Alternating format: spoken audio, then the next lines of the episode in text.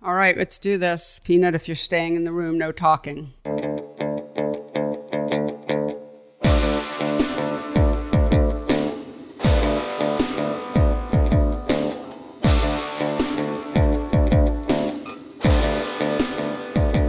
Hello, and welcome to the Photo Work Podcast, the talky and very all in the family version of my book, Photo Work 40 Photographers in Process and Practice. I'm Sasha Wolf recording today at the Bearsville Theater in Woodstock, New York. Joined today, as always, by my friend and producer, a man who couldn't face the thought of 2020 ending without having been in his own personal quarantine period. so, coming to me, to us today from his quarantine attic, where we are all going to find out together how his COVID test went, Michael Chovan Dalton. Hello, Michael. Uh, hello.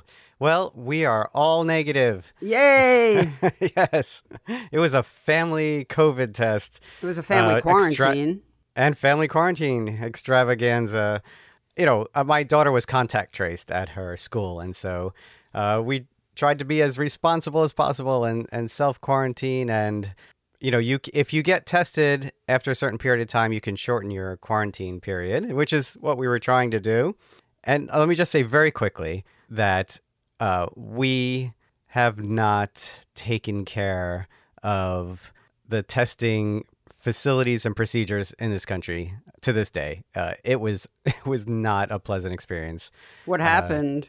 Uh, it it took all day. Uh, we started at uh, eight in the morning and we finished at four in the afternoon. Oh my god! It was just back and forth, um, trying to schedule four people for tests all at the same time. Lines were long. St- you know, I stood outside for an hour and a half. And uh, yeah, it's just amazing that in December of 2020, at the end of 2020, after all this time, it's still it can still be such a nightmare just to get tested. Oh, I'm sorry. That's awful. Yeah, but we did it. We're all negative, so that's good, good news. Yep. And you know, we're lucky. I have insurance, I have a job, and you know. Yes. Yes, that is good. And uh, so we're recording on December 29th. So we're about to give the boot to 2020. yes. Please. Don't let the door hit you on the way out. or go ahead. It's not you, it's me. no, it's you. yeah, it's definitely you. It is definitely you, 2020. We are not into you, man. No. We are not into you. So, Michael, what did you think of today's episode, which of course is a conversation with my friend, great photographer Doug Dubois. Yeah, this, you know, uh, when you said you were recording with Doug, that was I was pretty excited about it because I am a fan of his work, of course of his book My Last Day at 17, and I think this is one of those episodes where you really where the guest really allows themselves to be vulnerable. And when Doug is talking about that work and making that work and interacting with the people in Russell Heights, I mean, he's just so open and honest about it. And it is just fantastic to listen to because not only was he concerned about, you know, issues of trust and how people are going to be represented while he was making the work, but now he's even sort of reconsidering what that looks like now that the teens are adults and yeah you know the responsibility of all of that and he takes it so seriously yeah I mean, I just I love this conversation. You know, I represent Doug. I really I'm so crazy about him and his work. I just love talking to him just in normal life, you know, mm. without recording. And I think we we both got into that headspace where we almost forgot we were recording. You know, we were just having this really wonderful conversation. And, you know, there's just nothing like that. Uh, you know, mm-hmm. you know, it's its own type of thing when someone is willing to go there with you. Absolutely. While yeah. we're recording, to sort of just have it not be about, I don't know, like sort of stock answers or art speak or things you think you should say or art theory or, but, you know, is really willing to just really have a conversation about their artistic life. And, you know, I interviewed the other day for the the next episode, I interviewed Kristine Potter, and we had a, a similar conversation. And hmm. and I'm I'm just it's so gratifying. I mean, it's just so satisfying. So, you know, I'm glad you said that because I, I feel the same way. And and you have a a really lovely conversation about influence too. You know, everyone knows at this point that I love that conversation. Um, so let me, let, yeah, let me just spell a few things out for folks. So Doug, you know, I had asked people, I think in the last episode, to you know make sure they're familiar with with, with Doug's work. I always ask people to make sure they're familiar with the work of the the guest, but um, just give you a few things to check out if you want to before you listen that Doug mentions. A couple of photographers, Jim Goldberg, and he particularly references his work Raised by Wolves and Rich and Poor, which are two sort of seminal bodies of work of, of Jim Goldberg's really incredible work, really mm-hmm. worth looking at if you're not familiar with it. He references Larry Sultan, another giant of photography who you should know, you you out there in podcast land.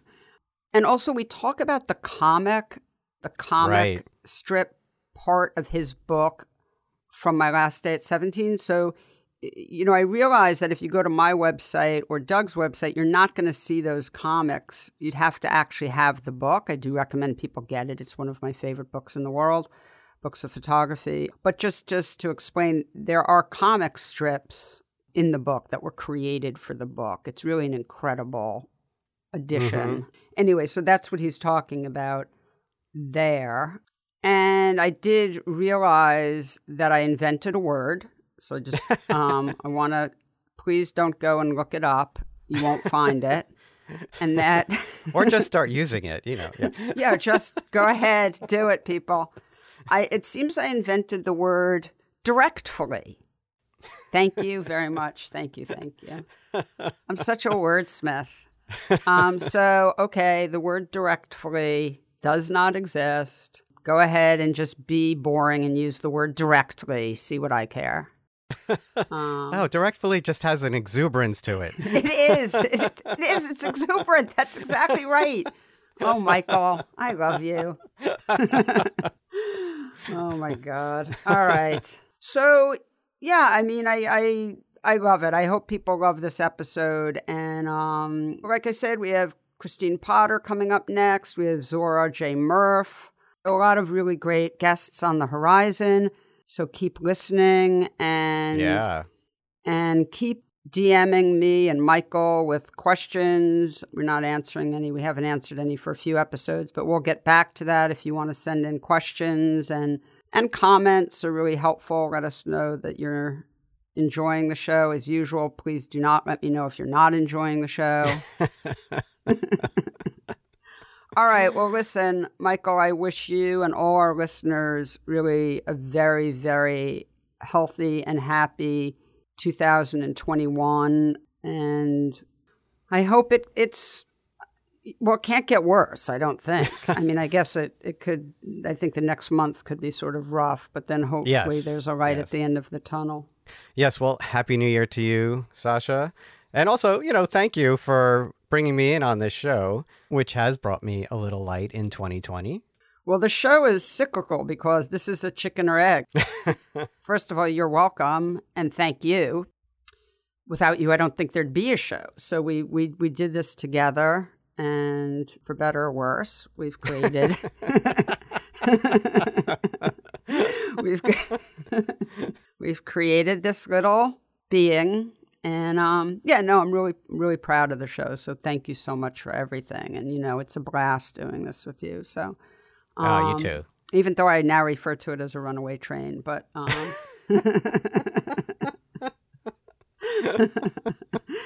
wait, it's like I'm running down the tracks and trying to grab onto the railing. That's in the, you know, at the end of the last car. Um, so I've been I'm watching a, a lot of old movies. I was going to say I'm on top of it, hopping from car to car. Oh, you're in a, oh, you're in an action movie.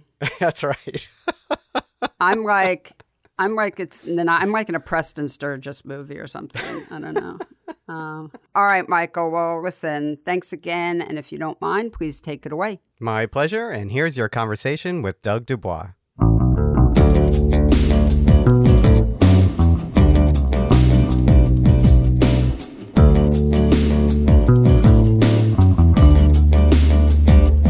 Doug Dubois, welcome to the podcast. Thank you for you know, being my guest today. Well, thank you. I'm sitting on a on an uncomfortable chair in a uh, sound booth that is plexi that is boxing me in. That sounds like something out of I don't know. Sounds very 1960s when I hear like a plexiglass booth that just you know. It actually, yeah, it has that look actually.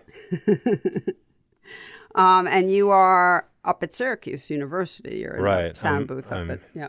Down in a basement at the university. Yep. You're suffering for the podcast, and I do appreciate that. You and I already talked about the fact that both your where you're recording and where I'm recording, where I always uh, record up in Woodstock, they're both extremely cold because we can't have heating sounds and ducks and whatnot. You know, you and I are both in New York State where we just had this massive snowstorm. I think it's about 17 degrees here right now. So my recording studio could double as a meat locker. Um, Yes. But I've got my long johns on. So, Doug, I ask all uh, guests to, to just start off by putting themselves in the context of their lives.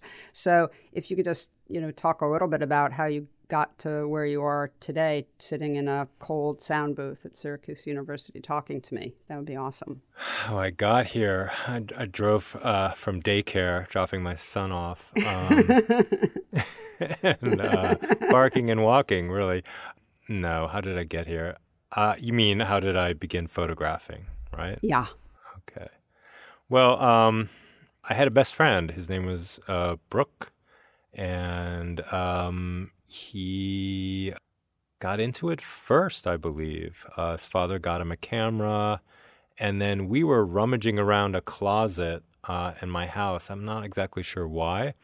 And where was this? Where was This is in New? Jersey. We are in Yeah. uh, suburban New Jersey, and um, I stumbled upon a camera case and found an old camera of my father's, which was a rangefinder, an Agfa rangefinder that I think he bought. Nice. Yeah, it was, quite a nice camera. Um, and I think he bought it when he was in the Navy. And the shutter didn't work, but after pleading a bit, uh, he fixed it, and it worked for a while. And that was my first camera.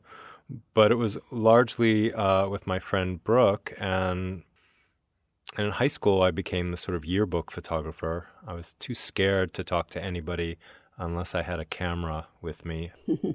and that was a big part of it. The camera kind of gave me courage and an excuse to go places and, you know, engage people because I was painfully shy in high school. A small group of nerdy friends, you know, didn't didn't go out on dates or anything like that.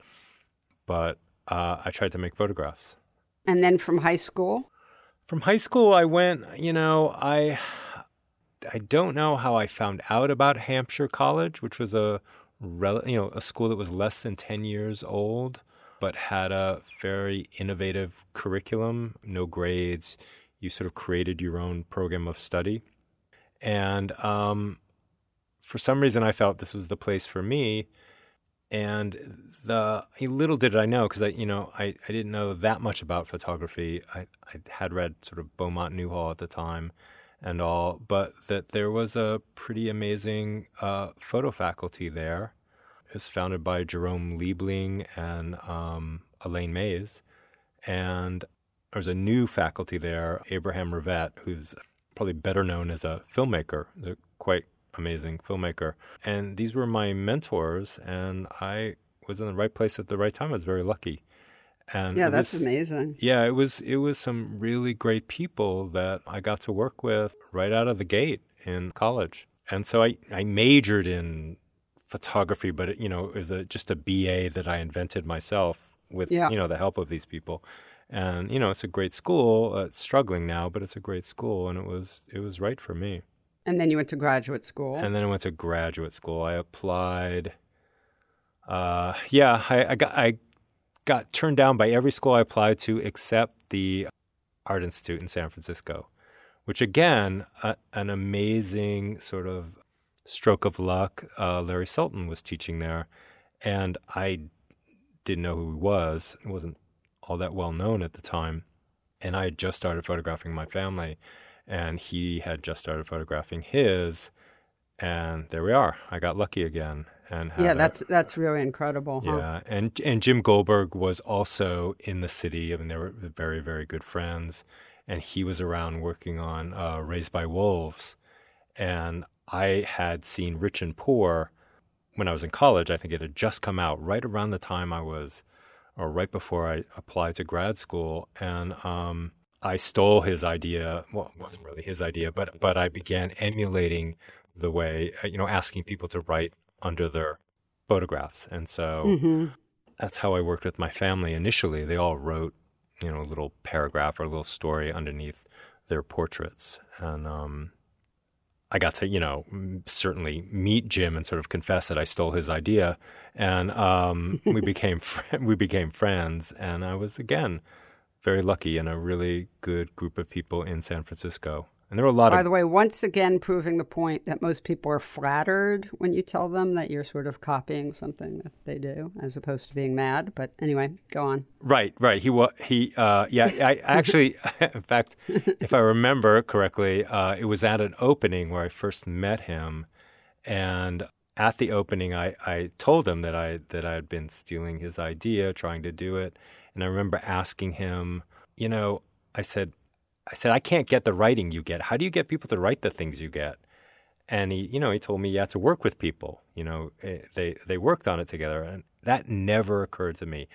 I naively thought people just spontaneously spewed this brilliant stuff underneath their pictures. And of course, you know, my parents and my sister and everything, they did the best they could, but um, it was nothing we really worked on. And that was a revelation.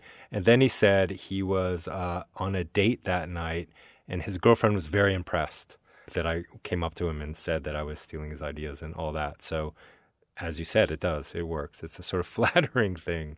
And so, um, told me that years later. By the way, you know, you're sort of teasing yourself about not realizing that you needed to work with people. But eh, that to me is just one of those things where it's like, you know, once you sort of figure out the way, and in this case, Jim told you, you know, it seemed like, you know, a duh moment, like, well, of course. But I could totally like see that you wouldn't, that wouldn't occur to you. You know, I mean, it's like, these are just sometimes it's not even a blind spot really it's just uh, this is just part of muddling through isn't it like you just Oh. muddle through until you're no longer muddling all of a sudden you have an epiphany and Yeah, you know, sometimes someone helps you with that epiphany and other times you get to it yourself but Absolutely. And some, you know, and one measure, not the only measure, but one measure of, I think, great art is that it appears effortless and inevitable. And so that its process is somehow hidden in a, in a way. Um, not that like like a you know brush marks. You, you know you look at brilliant brush marks, but the most elegant ones seem so graceful and simple, but they're not simple to do. And no and his and rich and poor had a kind of authenticity. I mean it felt authentic in the way it was put together and, and you know at the moment that it came out in the early 80s and that it just felt that way. You know it felt like those were honest straight up spontaneous reactions to their images you know, one of the most sort of important moments for me when I was young and I was writing films was uh, I saw an interview with John Irving in which he talked about. And I'm not going to get this exactly right because this was so long ago and I just don't remember. But whatever I say now will not be hyperbole. Like it was so over the top. He said that it took him he could take like a day to work on three sentences or a paragraph because he would be you know going over and over again each word. And you know to make sure it was right whatever right means. But i just remember just feeling so much better. Like i got it. Like i was like oh it is supposed to be really really hard to create something out of nothing. It is you know, and sometimes you get lucky and you have, and this, you know, happened to me at various times where you have these incredibly almost lucid, trippy moments of creation where things just pour out. And those moments are really glorious. Like you feel like you've been touched by God. I mean, they're just so amazing. But those are the exception to the rule in my experience. And most of the time, you're agonizing and suffering over the creation and over your, your choices. Does that do you Oh, yeah. relate to that, or does that sound crazy? No, absolutely, absolutely. And, you know, I mean, uh, a photographer like Jeff Wall is is absolutely at the other end of of you know at least what Jim Goldberg did in the '80s, um, certainly. And there's still an inevitability about Jeff Wall's tableaus and you know highly worked, highly worked images that sort of create a world and a whole that's you know so beautifully contained. And again uh, supposedly he spends like crazy amounts of time get getting everything just so. So it's not it, it's it's not about uh, effort. It's not like you know one or the other there's too much effort or too little effort it's just yeah that the miracle of of a kind of effortlessness that comes across i think is really important and amazing So let me ask you this is may seem like a trick question. It's not.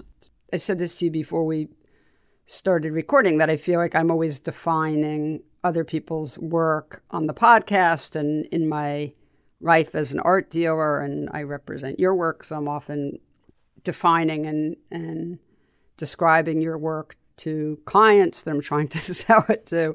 But I want to ask you what type of photographer, you know, you think of yourself as.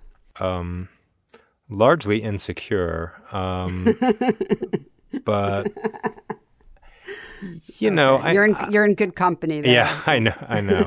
um, you know, I, you know, my my uh, training, if you want to call it, or my education, it certainly came out of a a, a sort of documentary mode, but that that term I I just find so problematic now Yeah. and sort of overdetermined that I that I don't really like to use it. You know, I might say documentary esque or something, some weird equivocation on it, because I, you know, I break the rules in terms of if you were a journalist and such, in terms of inventing and posing, and once the technology arrived, using also digital tricks to um, combine images. So, in that sense, it's not documentary, but it has um, similar aims in that everything that I do, I, I do believe I'm aiming at a truth. And so, if I combine two or three images into one, it's because it's a stronger statement of of what I'm trying to say than any particular frame. And I feel that any particular frame is just as arbitrary as three frames combined. And so those are those are you know that's that's my sort of groundwork. I, I don't know if that's uh, any longer considered a documentary approach. I don't really know. I'm terrible at at inventing things out of whole cloth. I- You know, put me in a studio and I you know I pretty much have a panic attack in terms of building up an image. But put me in a place where I can bounce off of what's in front of me, even if it involves moving the furniture all over the place and taking things off the wall and whatever, I'm in a much better, you know, I can function.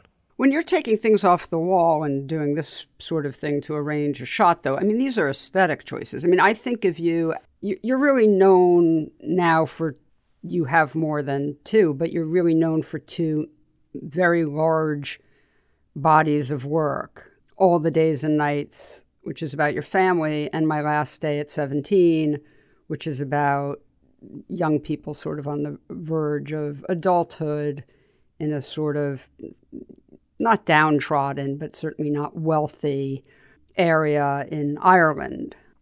And, you know, to me, the jump aesthetically from all the days and nights to my last day at 17 is, is huge. So when in, you say, in what like, way?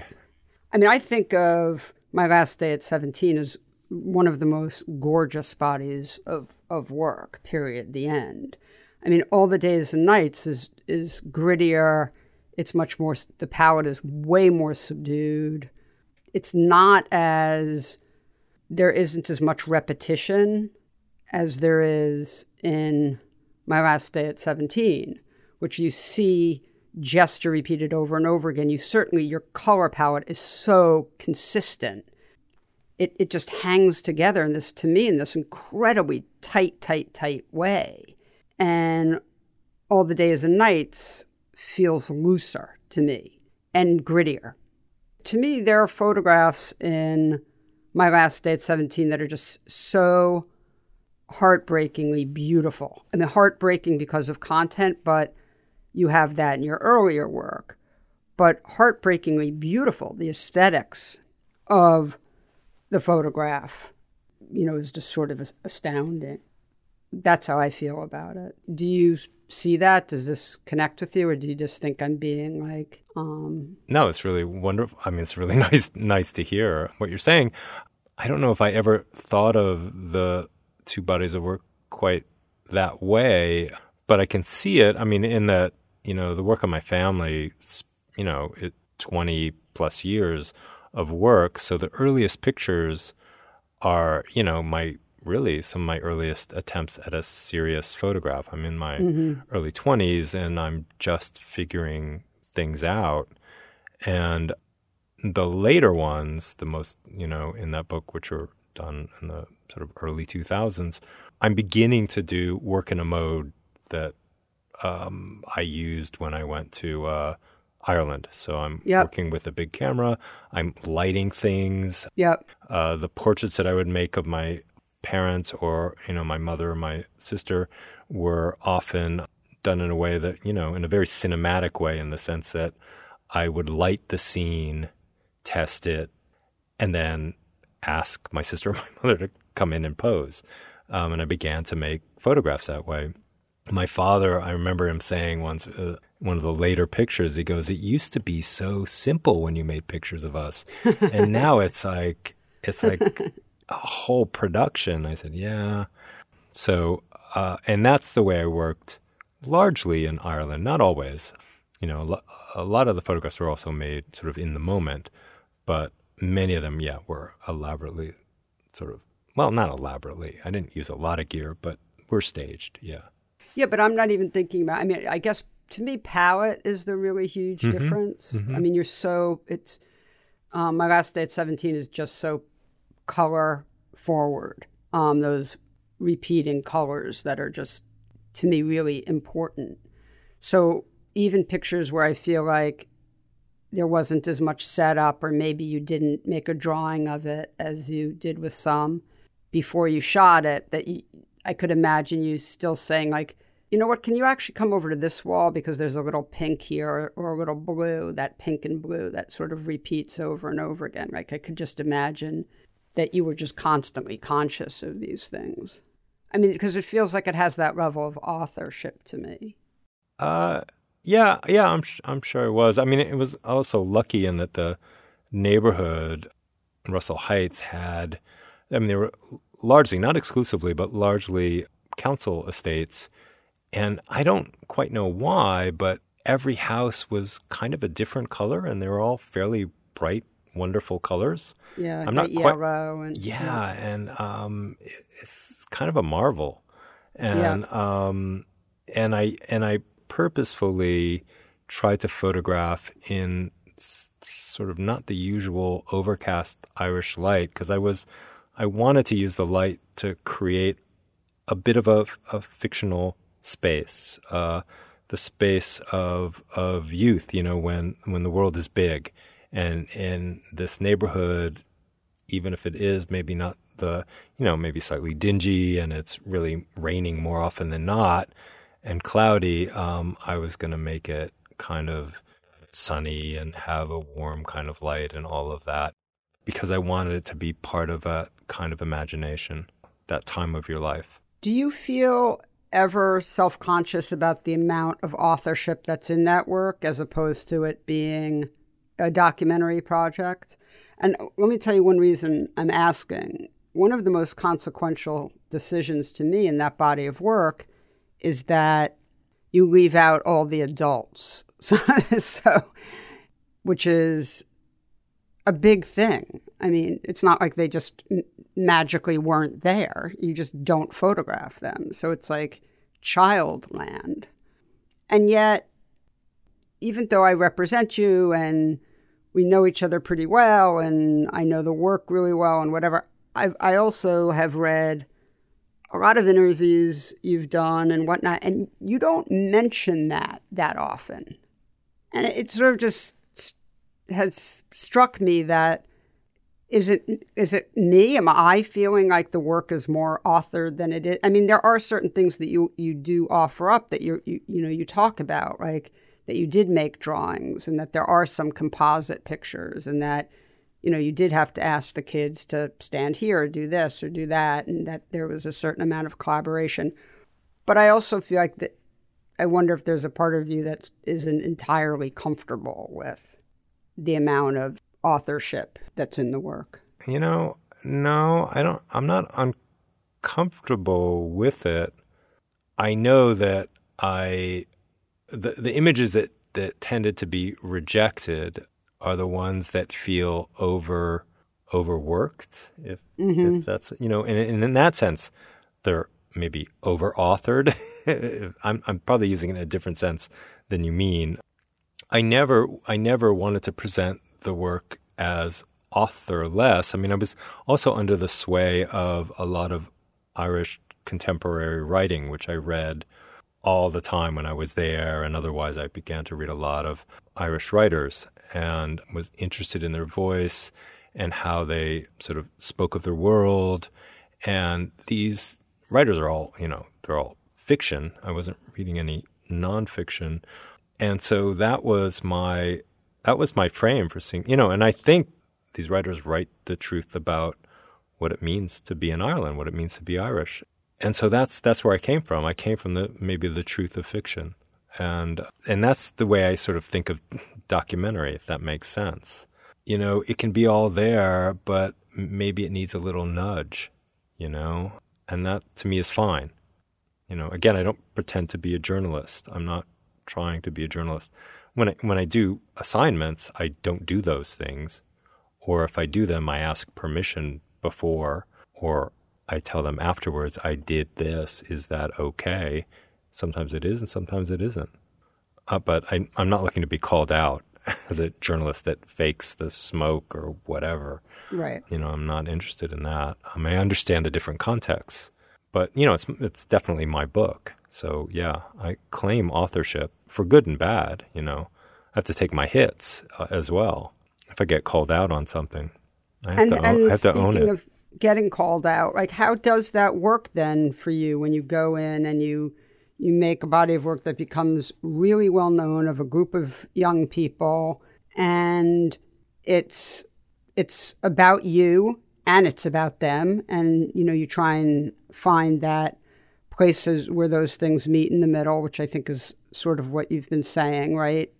It's part your inner life and part the life they're presenting to you as your collaborators in this project.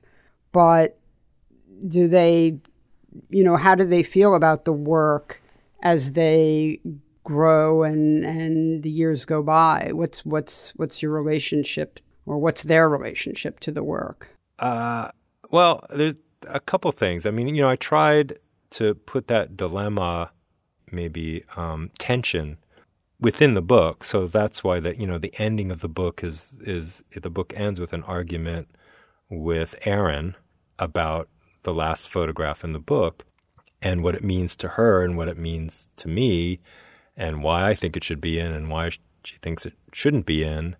And one of the things she says that's, you know, really um, profound and smart, and I had to respect because once she said that, it wasn't vanity that you know her problem with that image had nothing to do with being vain about seeing herself.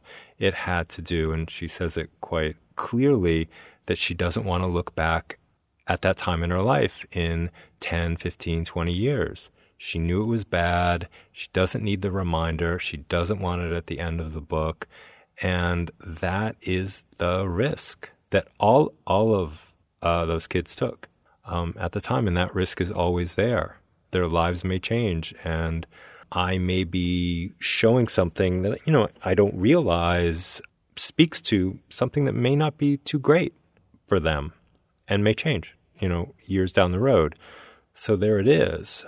I don't know that there's any way around that except to try to be honest about it, which is why that book ended that way, and that it's collaborative, and my perspective is different than the people in the picture. You know, and that's always happening because that was also uh, in the work on my family. When I talk to my father, and you know, I, I write about his perspective and looking at the images and mine and what he sees and what I see. That's always there in photographs. And photographs change meaning all the time. They change meaning over time.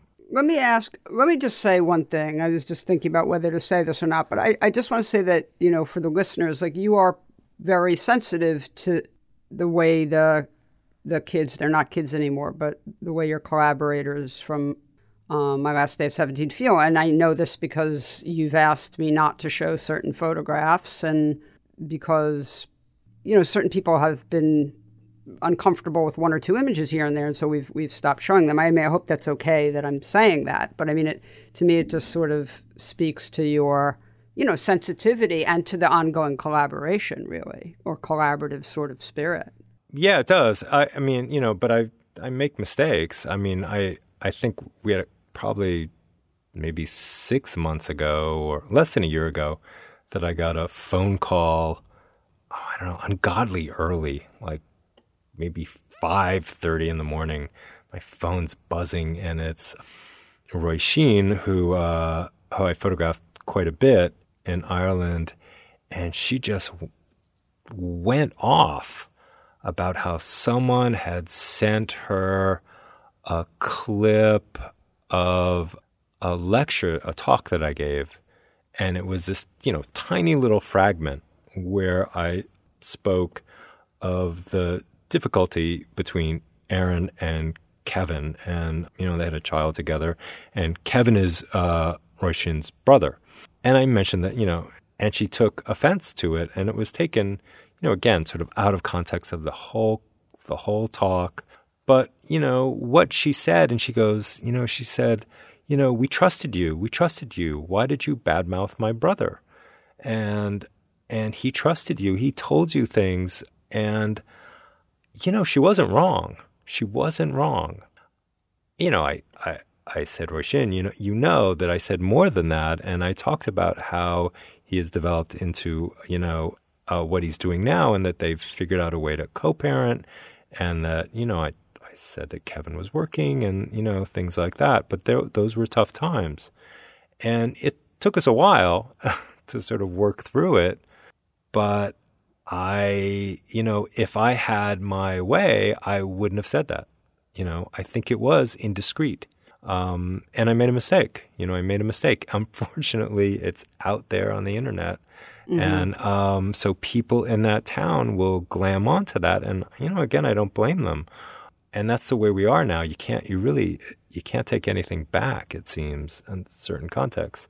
Does that make you feel gun shy about doing another project like that at all? Mm, no, no, just uh, more cautious when I'm doing something like we're doing right now um, about what I say. And I still could say something stupid and not so great, but we won't um, let you um, do that. Yeah.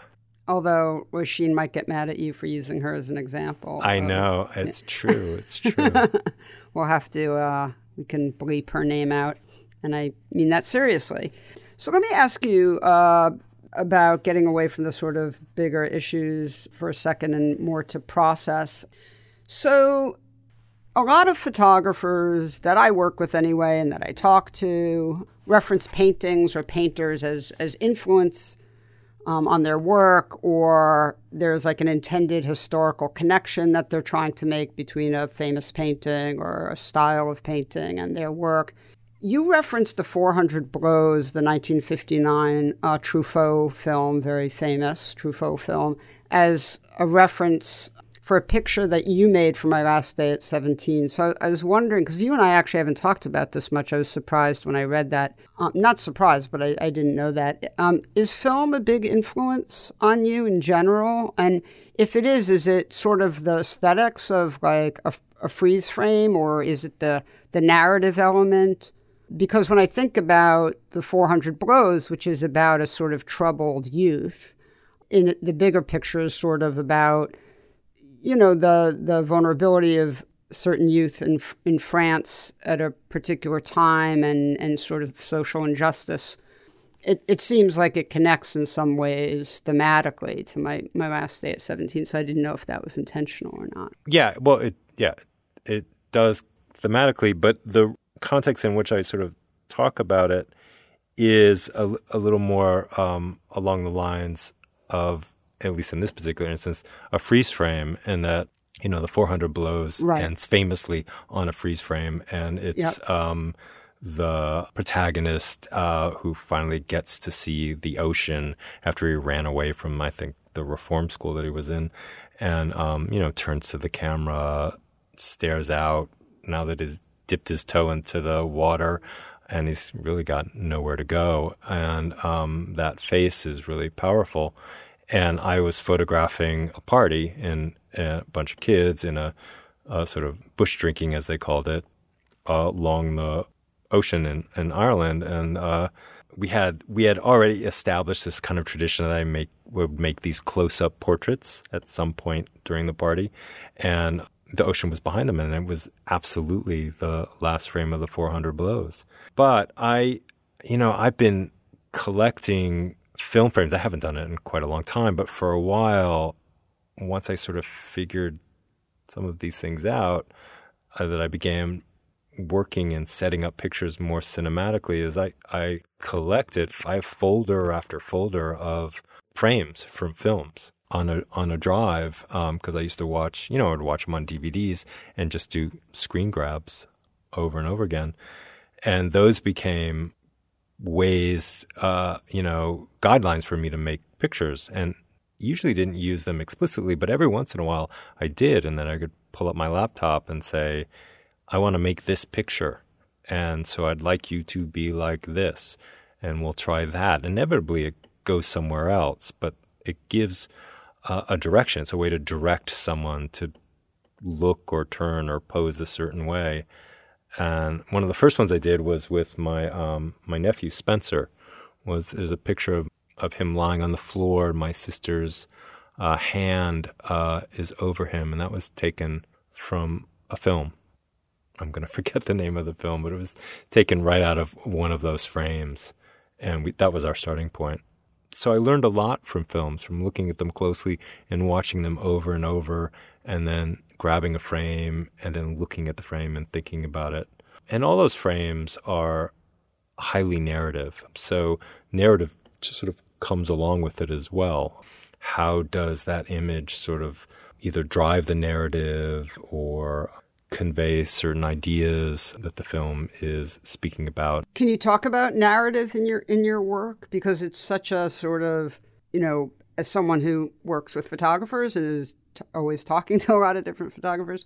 You know, this is like one of the things that was really fun. I should have asked this question in the, the book Photo Work.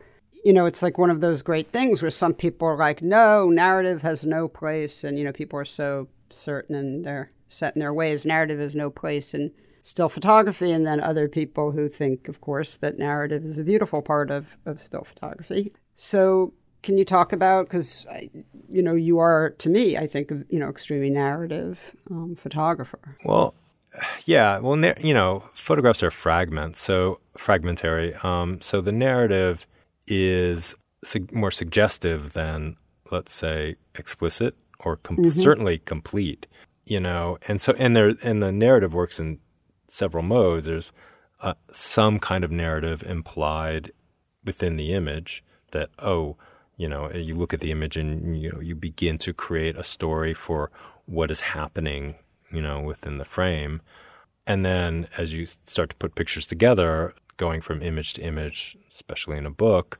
another level of narrative occurs as you you know essentially turn pages and you connect one page after another. Um, you know, I, I like, you know, I find that the weaving of those narratives together and the fragmenting of them and how they sort of suggest and bounce off each other really uh, rewarding. I mean, I mean that's I'm always thinking about that. I'm always thinking about that, and um, have been doing that for a long. I think from the get go, I I really do. I don't know that I knew I was doing that, but I was compelled to make images that felt like they were a moment in uh, a much larger story. And even you know, even though I make portraits, I, I, I do them in settings that suggest a time, a moment, uh, a context. But what it suggests, generally, I like that to be outside of the frame, not in the frame. And Is it also sort of inevitable when you're working on projects over many, many, many years? And my last day at 17, I think, was five years. Is that right? And your yeah. your family was t- 20 years. So, I mean, is it is it inevitable that there's going to be narrative sort of implied because you're seeing people change? Certainly, yeah, that's that's inevitable. Um, if you see the same person over a period of time, that will just the aging itself is a narrative, and you know, and how the aging is sort of manifests itself on you know everyone's body is a narrative. Mm-hmm. We we read into that, and so absolutely, absolutely, and also I think again how uh, photographs, their meaning changes over time, is also a narrative. And so whenever you begin to put them together, whether it's five years later, 10, 20, 30 years later, that shift is because you will use the images differently, part of the story as well. Um, the context you build for it, which will be a very different context from the from the what was most likely in your head at the time of its making. And I think that difference, that shift is really interesting, really complicated, and really important to try to maybe not fully articulate, but somehow reference within the work. Is there ever a point, and I think that this is sort of connected to what you're just saying, maybe tangentially, but is there ever a point where you know you're done? You you know you really know you're done. It's it's there's no more sort of doubt. Oh no, man, I'm too insecure to have uh, uh, never have doubt. I I never really know that I'm done. Certainly with my family, uh, I began to say to make the same picture over and over again, mm-hmm. and that that's one sort of classic sign that you're done. In Ireland, I think I was overstaying my welcome as a photographer, not mm-hmm. necessarily as a person, but as a person who was making pictures and asking for pictures. Yeah, um, that I had sort of burned people out and um, the neighborhood and my and my sort of presence in it as the photographer, it had reached a certain point that yeah, yeah, people were kind of avoiding me, um, and and and I would have to I would have to you know. And again, I could. Could anyone avoid you? You're yeah, so yeah, endearing. Uh, no, oh, very. they just tell me to fuck off. That's oh, they avoid in a, me. In a, in a great Irish accent. Uh, yeah, they do. Uh, they did, and and that's fine. Um, but and well, and I also knew that if I was to work through that, and you can work through those mo- moments, you can stick it out. Yeah. Um, and to do that would be a, another five years before I think I found the second chapter or whatever you might want right. to call it. Right. Um, no, that's and I really and point. I wasn't ready to. I, I don't think I was quite willing to do that. You know. Well, it didn't have to be the Seven Up series, right? Right. right. So, for people who don't know what I'm talking about, You'll have to look that up. So we're sort of, you know, coming to the end of our time here, but I have a, a, few more questions. Here's a big one. Do you think about your audience when you're making work, or, or do you have a, a feel for who that is? Does it circulate in your mind at all? I guess that's connected to two other questions, which is, you know, who do you make work for? and and why why do you photograph like what is the value in it sorry those are big questions and you can answer none of them or all of them um usually what when i'm making work or at least when i uh, start to do it i'm just thinking about myself i think in the sense that, oh, this is interesting. Oh, I think this is interesting, or this is fun, or oh, that was, you know, that looks like a good picture. I want to make more of those. And, you know, that's that's very much a dialogue, I think, with myself. And then as any given project or group of images grow, then you're like, well, you know, what do I do with them? And once you start to put it together, then I think, at least for me, audience becomes really critical. And there's two audiences, or at least there's two responsibilities to audience, and that is to the people that I'm photographing and how they may see what I am putting together. So, you know, my family, there was certainly my family.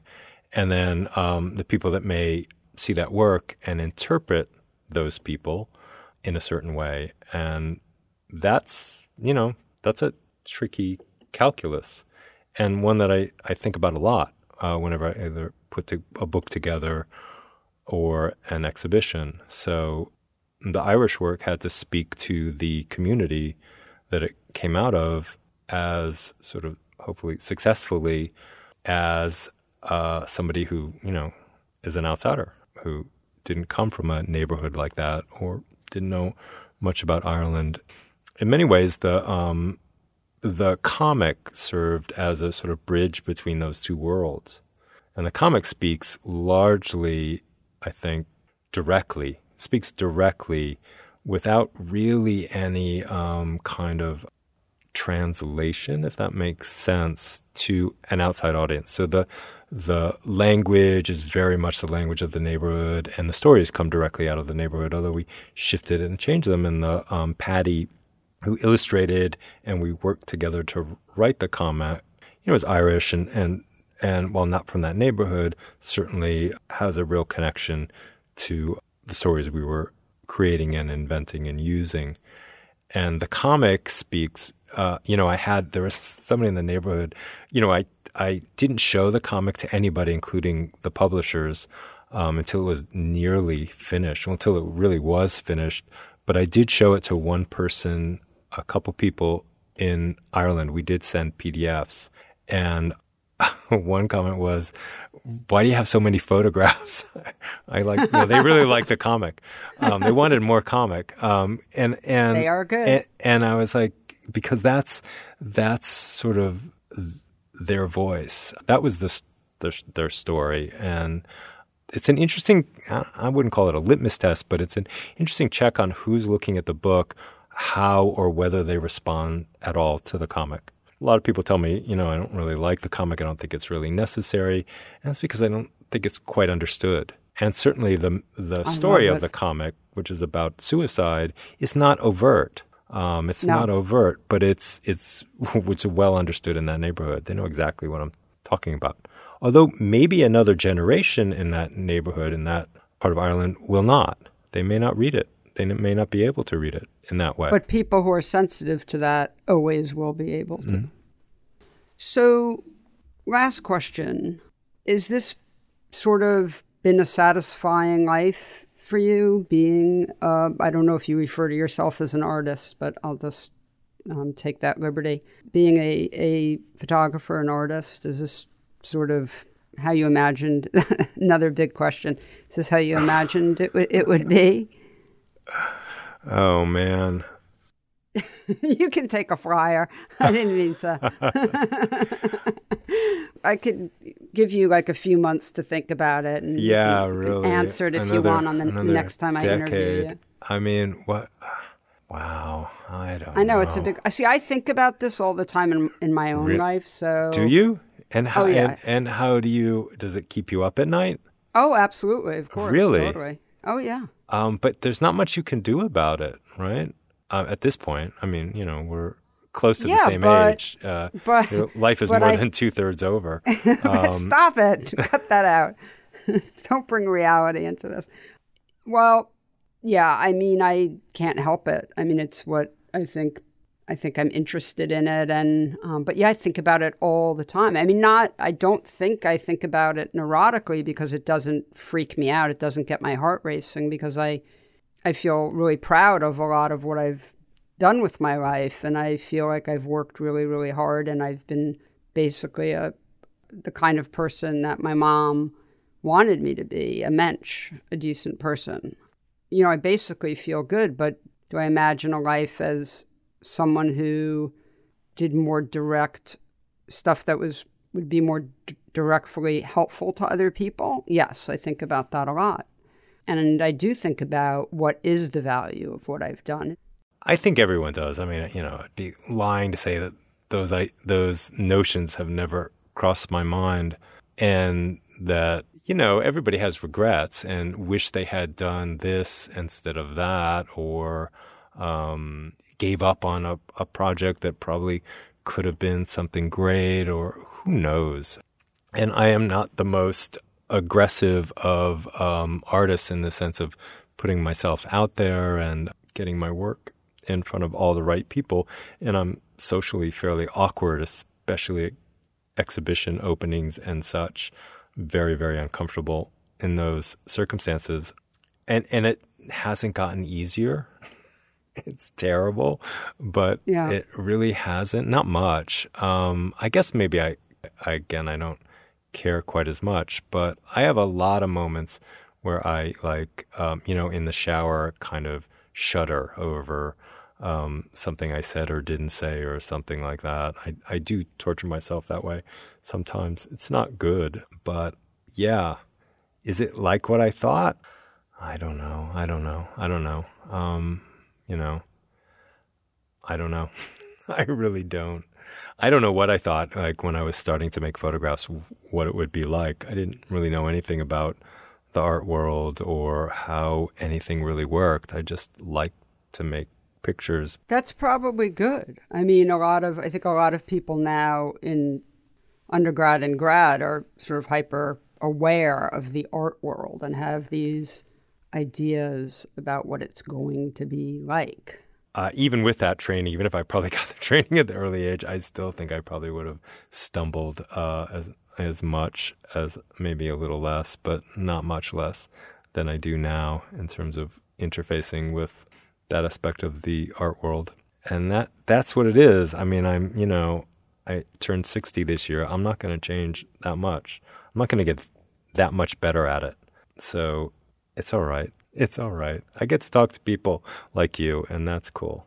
That's cool. I sh- well, I'm grateful for that. I think you um you probably underestimate the degree to which you know your work is known and beloved and appreciated. But I won't end by purposely embarrassing you. So I will just say thank you so much for spending time and talking with me and putting it on tape, tape and quotation marks. Yeah, well, thank you. This was great. Um, it the time went by really quick, so I hope I that's a sign that it was um, engaging, or at least it was yeah, for me. It so, was for me too. Um, and if it wasn't for everyone else, then um, that's their problem. All right. thank All you. Right. Thank you, my right. friend. And I will talk to you soon. Okay. All right. All right. Bye. Photo Work with Sasha Wolf is produced by me, Michael Chovan Dalton of Real Photo Show. The executive producer is Sasha Wolf, and our theme music is by J. Walter Hawks. You can hear Photo Work on all your favorite podcast platforms. Please rate and review the show on Apple Podcasts, Stitcher, or Spotify, and be sure to subscribe on any one of those services or wherever you listen to podcasts.